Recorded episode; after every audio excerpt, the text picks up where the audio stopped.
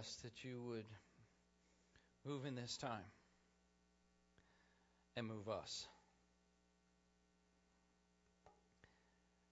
But not just that. That you would move in many ways heaven and earth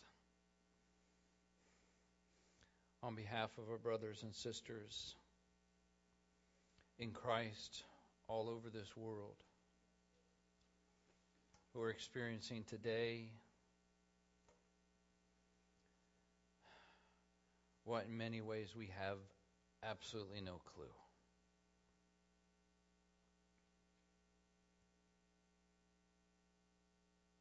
Speak to our minds, speak to our hearts, speak to our hands to move.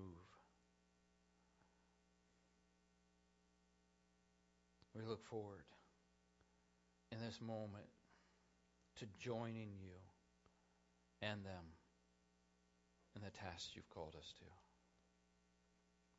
Thank you, Jesus. Amen.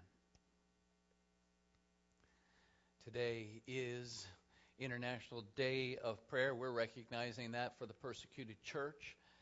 Blessed are the persecuted. That's the theme of this this year, and, and we don't, especially in our country, think of persecution as being blessed.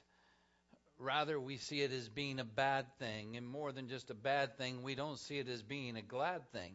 And yet, our brothers and sisters in Christ all over the world have be, a beyond this world perspective that is so much different than the way we think here. But it is not different in the way Jesus thinks about it. For let's look at that passage that we just mentioned in Matthew chapter 5, beginning in verse 10. Blessed are those who are persecuted because of righteousness, for theirs is the kingdom of heaven.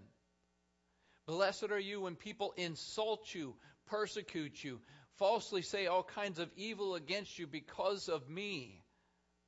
How many of us most of us probably don't even experience some of those, but how many of us say that, oh, yeah, I'm blessed? I'm blessed. But it goes on rejoice and be glad because great is your reward in heaven, for in the same way they persecuted the prophets who were before you. This is not just something that affects a few Christians in a few countries, but goes much wider than that. More than 200 million Christians in the world today do not have full human rights and are under severe persecution. More than 400 million Christians have a loss of basic rights and the freedom restricted because, just because they are Christians.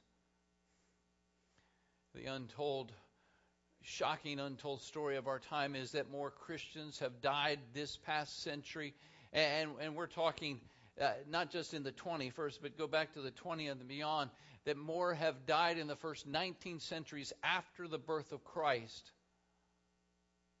than before. They have been persecuted, martyred before an unknown, indifferent world in a largely silent Christian community. The aim this year is to call the global church to pray for our brothers and sisters so that they may know that they are blessed when they face persecution because of righteousness, and that they would not lose heart, knowing that their reward in heaven is great. We're joined with so many different scriptural mandates that are calling to us, like the one here in Hebrews chapter 13, verse 3. Remember those in prison as if you were their fellow prisoners, and those who are mistreated as if you yourselves were suffering. So, part of this message this morning, what's going to take place is a time where we can pray, we can join with them and to pray a little later. You pray with, uh, if it's just yourself, that's fine, but those that you came with, or just for us, even in a little bit, that we'll gather in some small groups to be able to pray together for this because we believe God answers prayer. And there is a need. And the need is not just to pray today, but to persevere in prayer beyond this day. So let's, let's think about this. Who are the persecuted? Who are the persecuted? Imagine being imprisoned, beaten, or even worse, killed if a Bible was found in your home. Imagine worshiping in a church service that you know could be bombed at any moment. Imagine being denied education or a job and struggling to survive, all because of Jesus. Discrimination and persecution take many forms, being an outcast from society, verbally, physically abused, slandered, wrongly accused, being coerced to change your faith, abducted, forcibly married, imprisoned, and even martyred. And besides the direct persecution that takes place, violence, of imprisonment, of death, there are many Christians who become exiles. They become exiles out of the country, displaced from their homes. Up here is a, a map just showing many of the different places. Just this is, uh, as you see, more, many of that Middle East, Afghanistan, China, all that, where many have just had to flee and go so many different places out of their home, out of their, uh, not just the home, but out of their country. all because of their faith. Add to this over the last couple years COVID complications. We think we have COVID complications. Life was already challenging for many of the Christians in third world countries. Already was difficult to survive daily in a normal life. But when you add persecution in that Christians get every day, each hour becomes a battle just to survive and struggle, and more than that, it's a struggle against the forces of evil. In those countries where faith in Christ was restricted or outlawed, all that happened was that COVID restrictions just gave a greater opportunity for even more heavy handed persecution to take place. And it was blamed on COVID. Well, we have to do this because of COVID.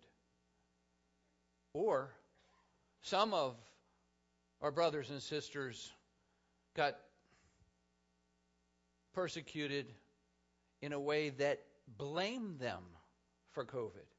You see what our country's having to go through? It's the Christians who are doing this. It's their faith, it's their belief in this Jesus that's causing this to take place. They're being scapegoats, which isn't really new. You go back all the way to Emperor Nero in Rome. Most of Rome burned, and he blamed the Christians. That was a good one to try to do, and everyone turned against them, fueling hate, not just discrimination, but physical attacks. In other countries, their situation was worse during a shutdown of businesses and isolation of Christians. Let's face it, Christians in these countries already face financial hardships. They already faced discrimination in the workplace. In fact, some weren't even allowed. They lost their jobs because they were Christians. They lost support of their family or their tribe or wherever they were at. They didn't have that. But many of these believers, God provided another way, and they found support for themselves, eh, even though they were cut off by everyone else. They found that support. But what happened then was during the shut shutdown, even what little bit that they had just to survive was taken away. The persecutions in, in that country meant that even though non Christians during that time of COVID and shutdown and all that took place in these countries, non Christians could go get basic government aid or go to certain agencies in a village. Christians were not allowed to get food or other aid. Even some that had legitimate food ration cards, they would go up and those food ration cards were taken from them and just torn up right there. the isolation that took part here and took part there has a whole new meaning. You see, while some here might have seen at least part of the isolation as something that was quieter and a simpler life, unfortunately for persecuted Christians, often they ended up isolating, being locked down with others who opposed their faith, even in their own family, causing dangerous situations causing uh, abusive situations, especially for women and children. Because of COVID, uh, before COVID, let's put it this way, before COVID, they were at least able to get out of the house and work. They were at least able, for part of the time, to kind of get away from that constant abuse. But when you're not allowed to go out, you're going to get shot if you go outside. You're stuck inside where all it wasn't much different. Not to mention during COVID, there was an increase in kidnapping, forcible conversions, forced marriage of women and girls. It was already happened, but it just happened at a greater rate because at, during the lockdown, the presence of authorities, even some authorities that would limit something, were not there to be found. Today, one out of every eight Christians live in a country where they suffer some form of persecution. It's hard to get complete data, at least hard data on this kind of thing, because you figure some of these countries are closed. It's not like they're going to share. Oh yeah, we kill this many Christians every year. You know, it's, it's something that just goes uh, something that they share, and yet there are ways that, at a very minimum, at a very minimum, you saw it on the screen earlier, very minimum, what was found to be reported, and this is just that which is reported from, let's say, October 2019 to September 2020. And this is at the very lowest, low, low estimates. Every day, on an average, 13 Christians were violently killed for their faith. 12 churches or Christian buildings were burned or attacked every day. 12 Christians were unjustly arrested or imprisoned. Five were abducted. Meanwhile, we've got less specific statistics out there as well, just dealing with death that has been caused by persecution to Christians because of their faith. And I want us to really just grasp, in a sense, the severity of this. And in sense, what we have that we take for granted. We've been told to remember those in prison. But here's the thing over 90,000 Christians have been killed in the past year, which equates to one death every six minutes. At the very least, this service is going to go an hour. That's not a surprise for some of you. And yet, in an hour, 10 Christians, in the hour that we're here, 10 Christians will have been killed for their faith.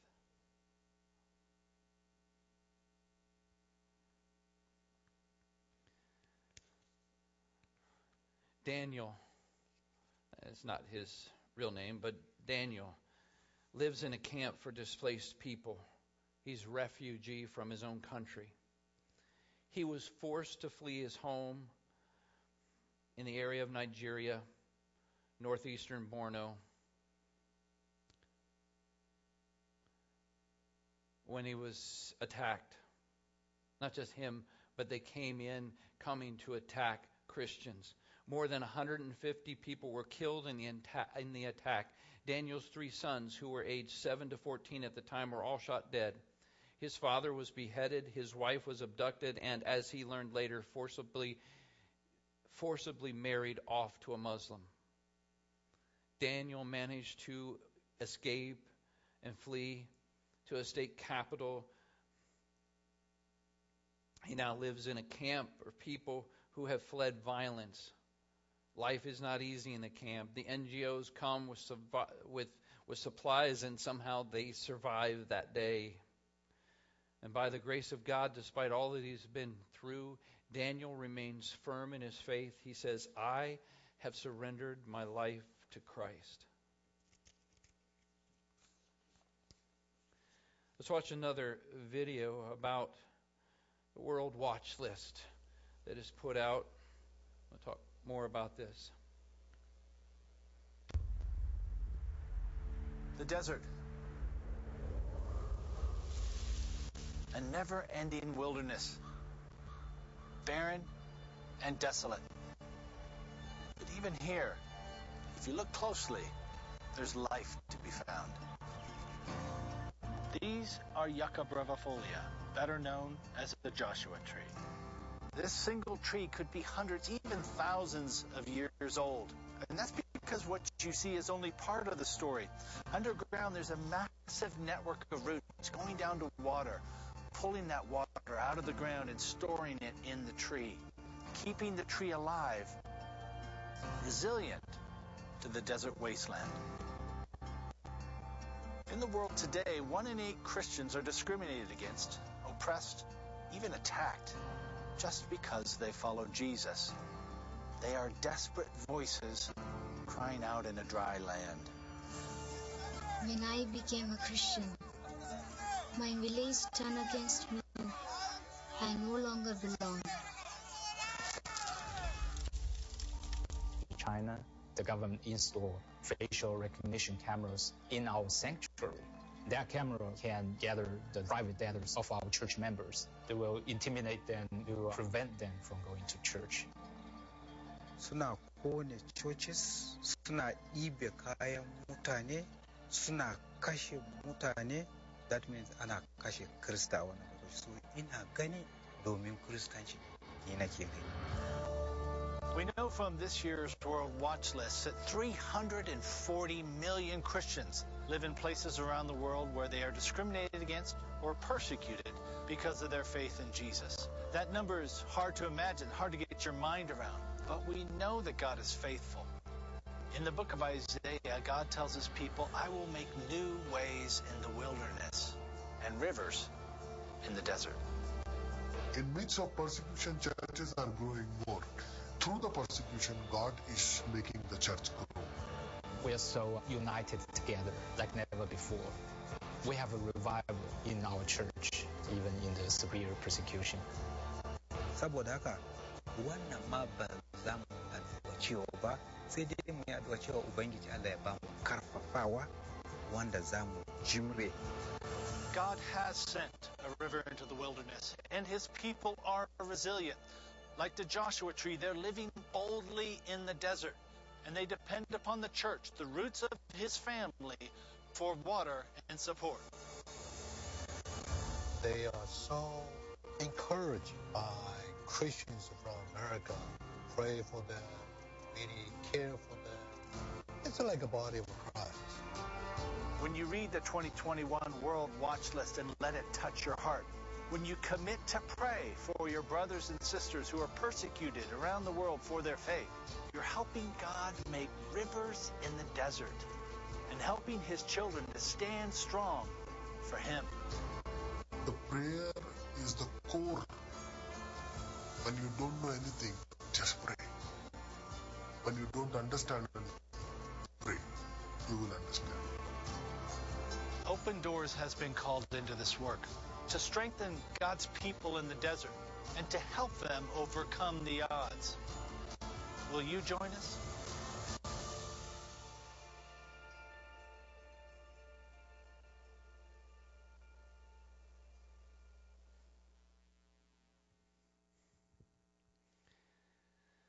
So, we looked at who are the persecuted, but who are the persecutors? We've recently seen that opposition, even persecution, comes from all sorts of different angles, such as the kidnapping of 17 missionaries in Haiti in October, and as far as I know, they haven't been released.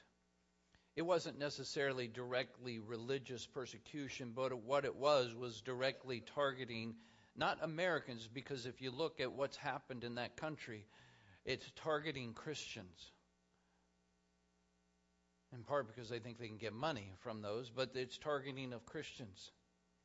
Think about the video that we just saw, and it talked about in China, and I'm I'm guessing that this is within registered churches, not in the underground church in China, but in registered churches. Uh, we saw about the uh, facial recognition cameras in their churches. And unfortunately, in us in America, our thoughts automatically go to, well, that's government overreach, which just goes to show us how much we really don't get it, if that's what we think that is. Because we're so focused on our own little narratives in our own little world. What you saw about those cameras had nothing to do with government overreach. It had really nothing to do with monitoring people. It had everything to do with systematically hunting down Christians. It's about continuing to watch, and not just in that moment where they were at, but getting those faces and then having them being watched continually until something can be manufactured to take those Christians out, to torture them, to kill them, to put them in prison forever. That's what it was about. Sometimes the persecutors are other citizens, neighbors, even family members who do not tolerate Christians and often enjoy an immunity from police and government officials who just look the other way. At other times, it's actual government itself outlawing possessing a Bible, confessing a Christian faith, gathering a church service, sharing the gospel. And so, while there are many different reasons for persecution, it still comes back to the same result. This map here uh, gives you an idea, and you can kind of see all the way to the right, the bottom, the key. In the orange is Buddhist societies, then communist regimes. In the red, yellow, Hindu extremists. Green, Islamic society, and then other multiple reasons in some of those other places. It's not just one reason or one religion or one thing, but so many all across the world. When you look at some of these countries, I mean, oftentimes we hear about Muslim persecution of Christians and what goes on, and yet when you see the World Watch List, you don't realize that number 10 on the World Watch List is India.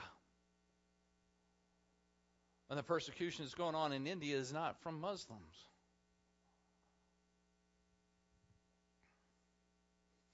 The World Watch List that I mentioned is uh, something that's updated every year looking at Christians who were targeted, discriminated, persecuted, attacked for their faith.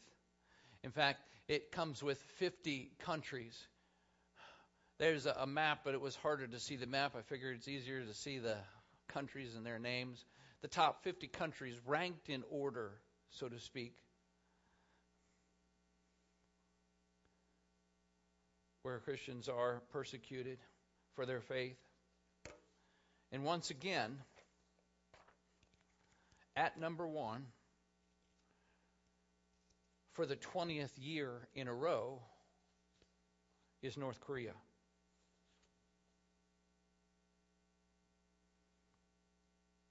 Their religion, if anything, would be agnosticism. Being discovered as a Christian is a death sentence in North Korea. If you aren't killed instantly, you will be taken to a labor camp as a political criminal. The inhumane prisons have horrific conditions, and very few believers make it out alive.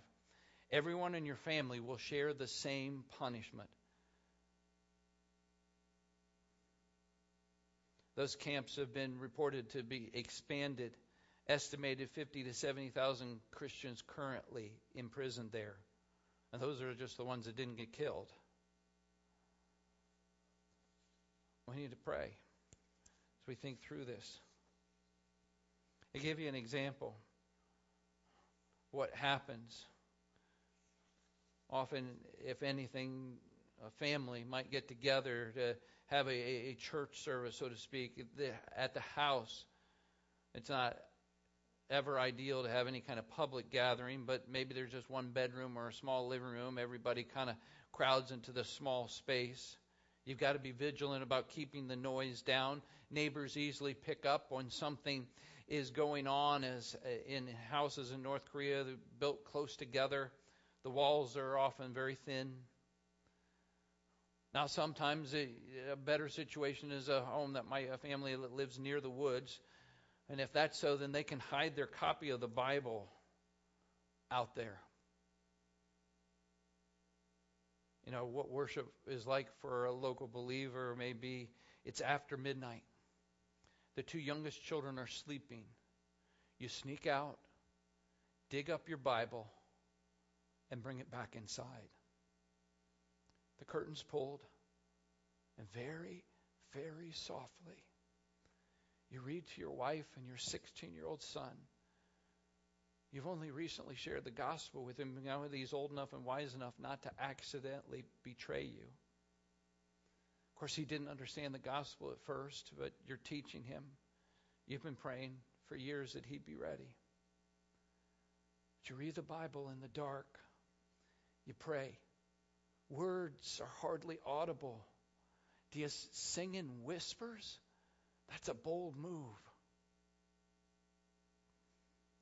In one of the darkest places on earth, North Korea, prison camp survivor Hae Woo chose to do something so radical, so dangerous, so Christ like in the prison. God gave her a heart to tell fellow prisoners about Jesus.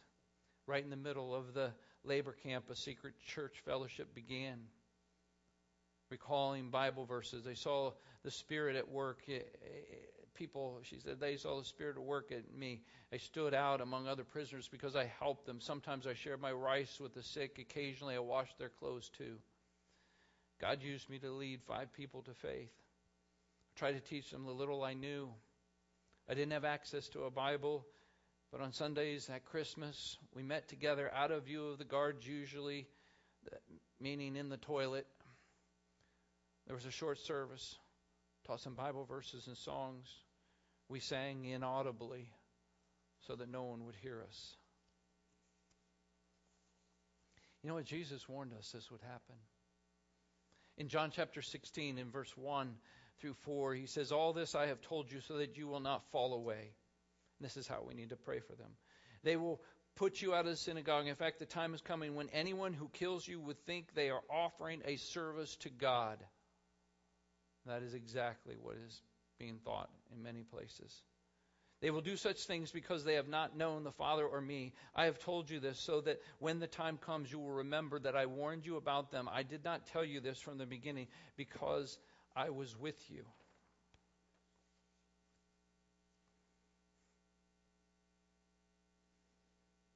Some of you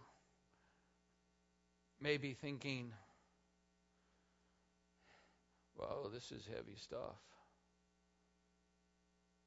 Actually, I hope all of us are thinking that, right?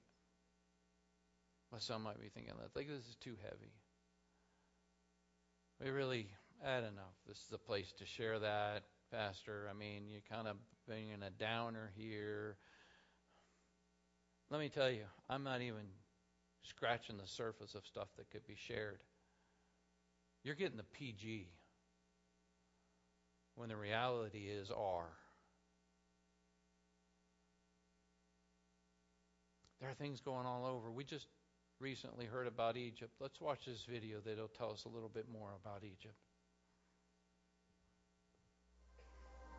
الصلاة أحلى حاجة في دنيتي أحلى حاجة في دنيتي الصلاة ما ملناش غيره الصلاة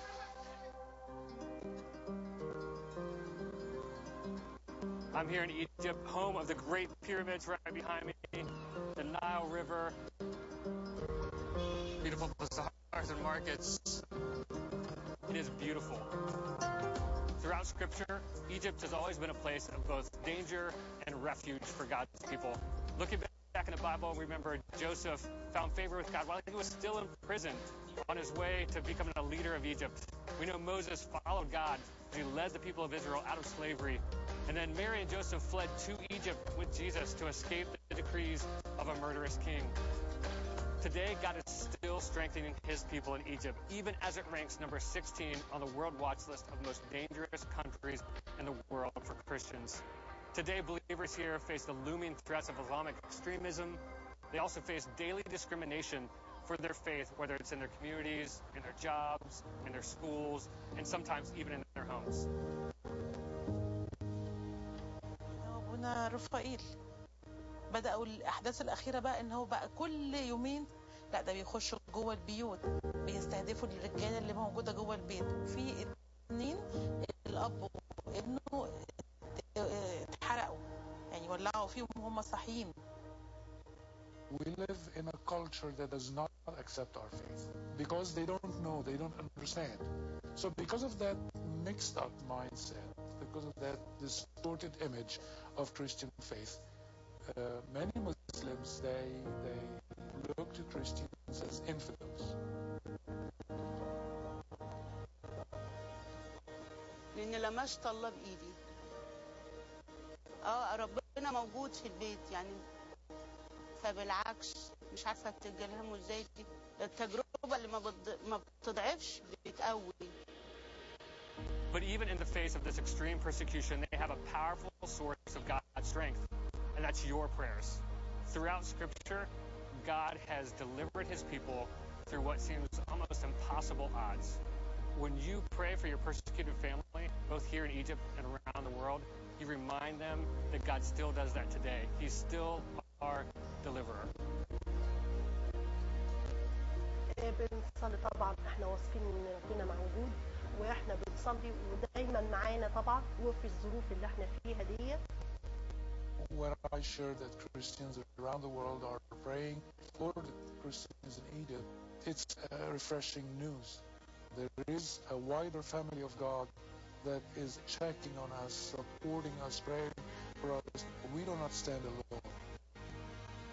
فيصلوا لينا كلنا ان احنا نعرف المسيح اكتر نلمس الله بايدينا نعيش حياة المسيحية والانجيل عشان بدا ايماننا هيبقى قوي جدا والله حي وبيسمع وبيستجيب I want to encourage you and challenge you to make the persecuted church part of your everyday prayer life.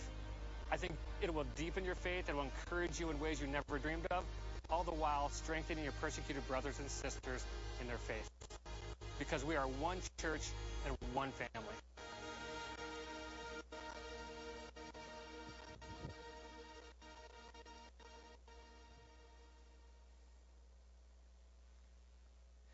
Want to join with them in their suffering. Their brothers and sisters in Christ all over the world who every moment of their existence, this is what they have to go through. How do we help? What is their greatest need? And you've kind of heard it already. The thing that they ask for most is pray for us. Pray for us. Brother Andrew, many of you have heard of that name associated with the persecuted church, states our prayers can go where we cannot. There are no borders, there are no prison walls, there are no doors that are closed to us when we pray. Amen?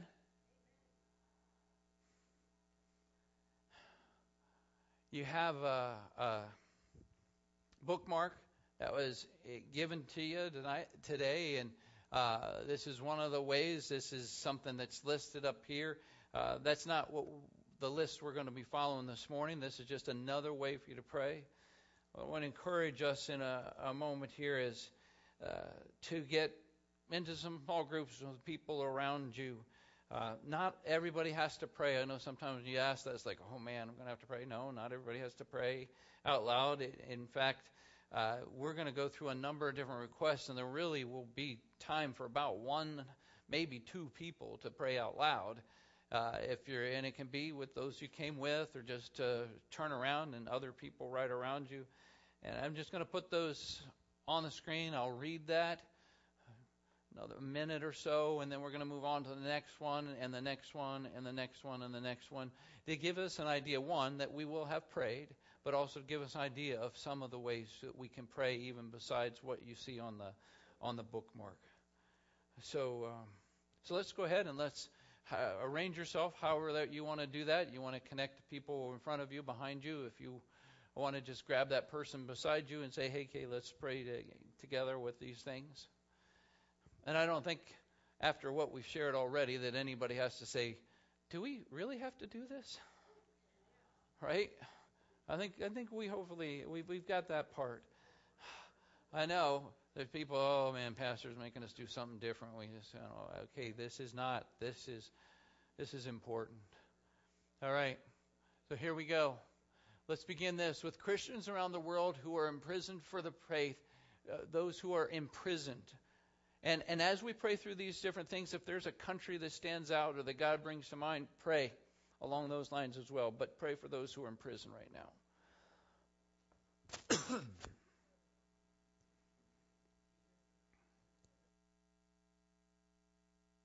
pray for this, but let's pray that God would strengthen and protect and encourage all believers who are experiencing that. Encourage them, not just in their boldness, but in their faith, to remain faithful.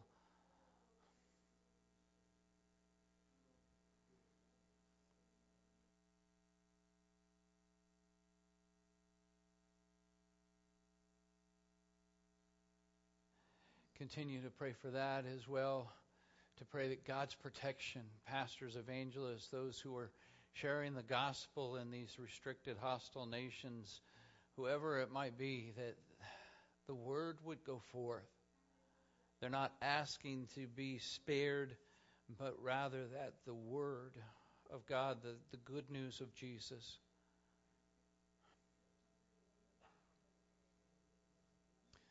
Let's continue to pray for Christian converts, especially those in Islam, but in other places.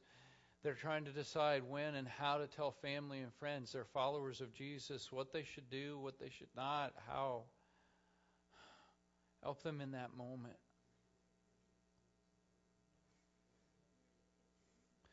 Pray for hope. God's hope. Pray for provision, encouragement. Not, not only of all those Christians who are being persecuted, especially during this COVID time, not being able to have what they need, but pray for those family members who are left. There, there oftentimes it's the men and others that are being killed, and the women and children left without any means of support. Help them as they live out their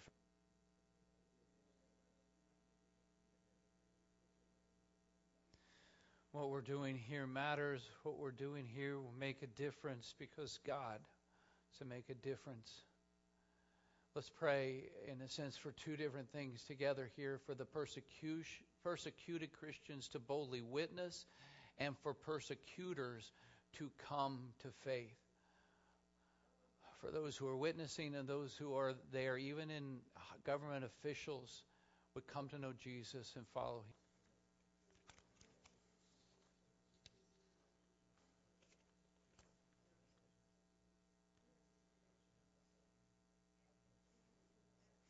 Help them to bless those who persecute them and not curse, to not repay anyone evil for evil, to not take revenge but leave room for God's. Do not be overcome by evil, but overcome evil with good.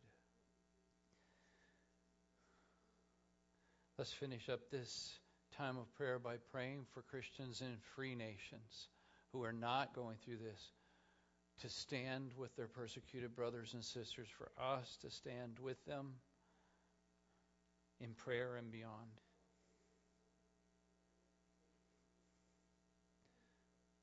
Lord, I just close out this time right now. We don't stop, in a sense, our praying for our brothers and sisters in Christ around this world, but we ask that you would help us to not just remember this moment and this day, this Sunday morning, but to remember our brothers and sisters, those who are in prison, those who are facing persecution, to remember what you told us to, that you would help us to join with them, rejoice with those who rejoice, mourn with those who mourn.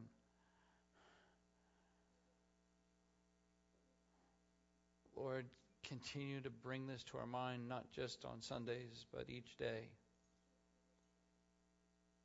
And to pray specifically, not just, Lord, that you would bless them, but that we would be specific even uh, with some of the things in this uh, prayer bookmark that we have. Continue to help us in this moment as we look at some of the scriptures you say that our brothers and sisters have grabbed a hold of, but for some reason, either we've not reached for or has slipped through our grasp. Don't let this be the only thing you speak. Speak even in this, Jesus. In your name. When we talk about standing with our brothers and sisters, so one of the things that we're going to do is in heaven, we're going to be standing with those who are martyred for their faith. If you remember, we read in Revelation so many different times where the martyrs and how we joined with them in the witness.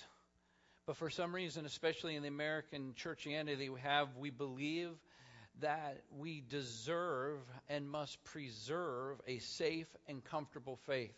I think that's where the real faith, the normal faith, is a safe, comfortable faith.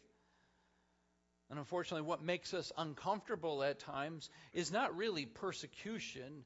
If anything, it's because someone disagrees with us on something, or even someone is disagreeable towards us. And hopefully, our eyes have been opened up that that's not real persecution, what some have calling and what they're oh, what are experiencing as Christians here.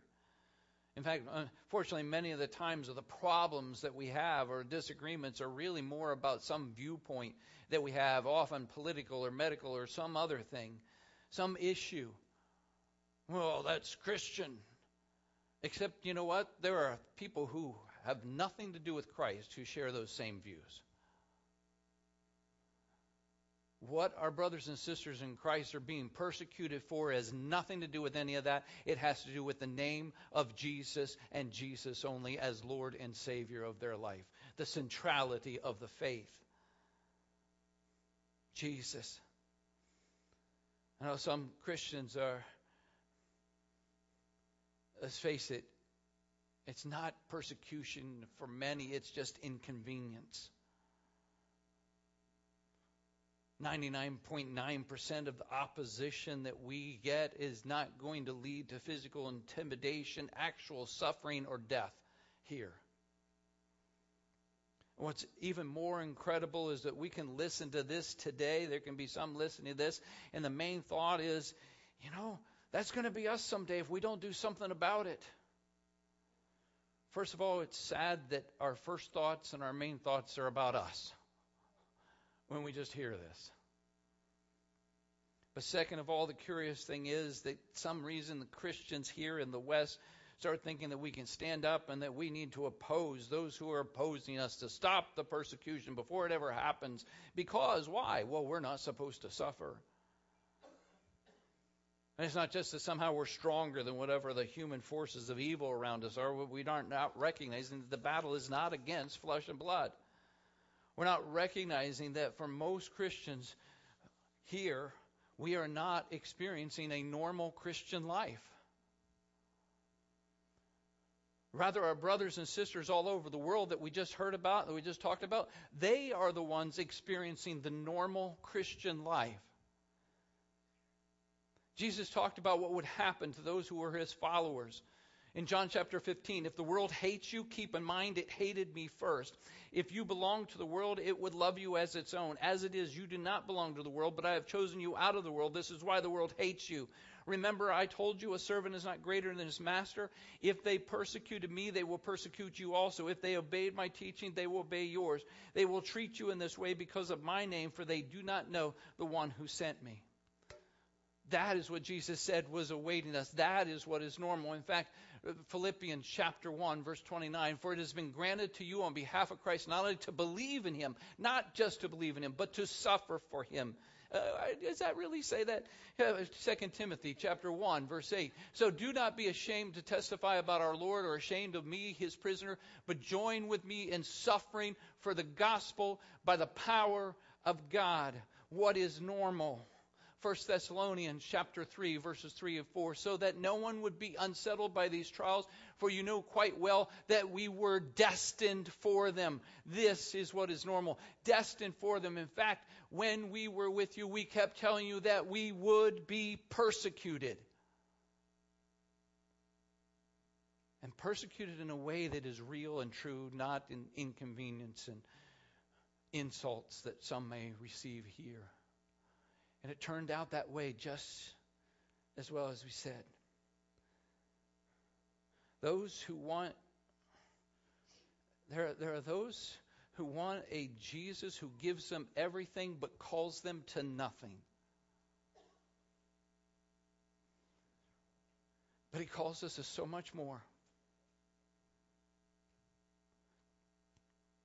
2 Timothy 3:12 if it's not clear yet this ought to make it really clear in fact everyone who wants to live a godly life in Christ Jesus will be persecuted.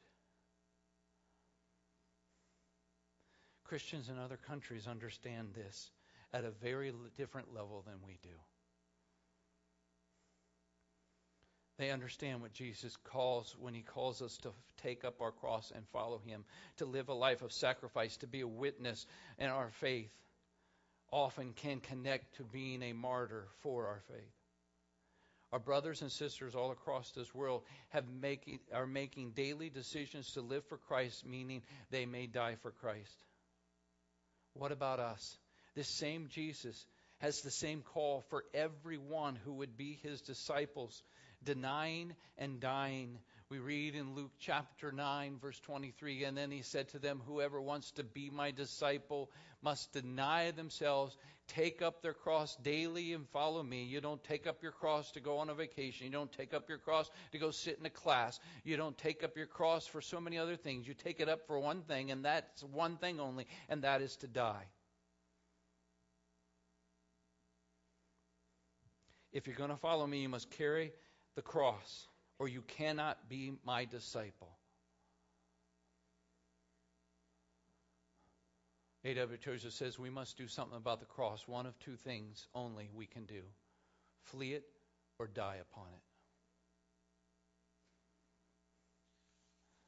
May the challenge today be not just to join them by praying for them, but to join them in our witness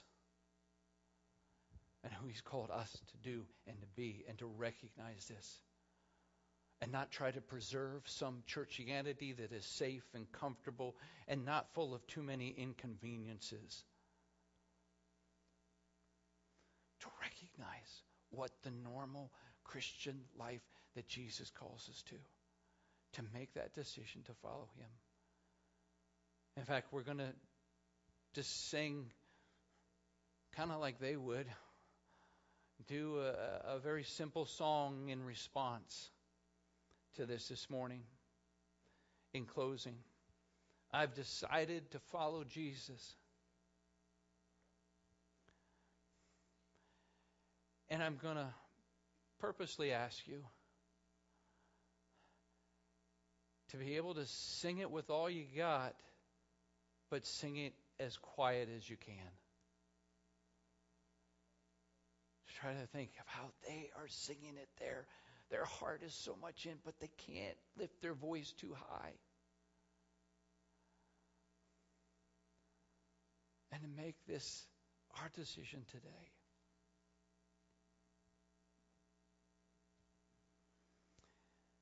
I have decided to follow Jesus. I have decided to follow Jesus. I have decided to follow Jesus. No turning back, no turning back, though none go I still will follow. Though none go with me, I still will follow. Though none go with me, I still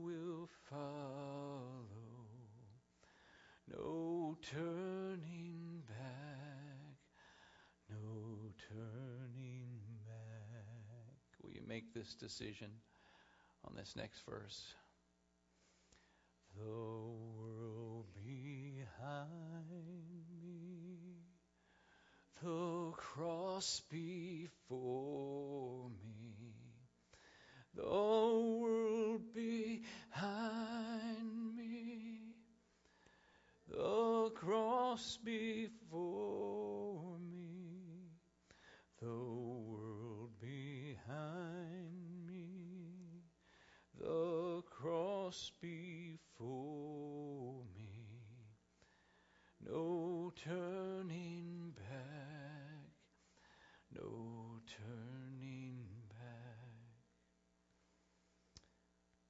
Jesus, there are many of us here who would say that we made a decision to follow you long ago.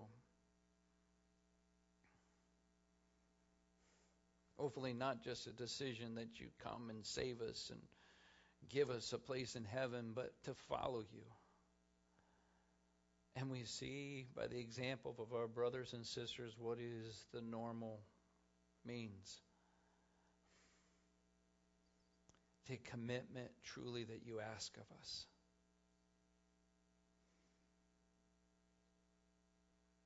To be like you, to follow you and in that to see the world around us changed for you.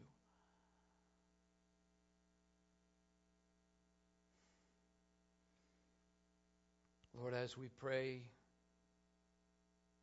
different times for our persecuted brothers and sisters, may they challenge us to step up and to follow you daily, denying ourselves and taking up our cross. Lord, I pray that you'd help us in this day as we even go to eat together, that we would share with one another, that we would, yes, we, we have, there is a purpose as we think about life and all those kind of things with uh, life as far as the, the youth event, but may we think about life, living for you and what that means to us, and be able to salt our conversations with this. Bless this time, bless the food and the and the time that we have there in Jesus' name.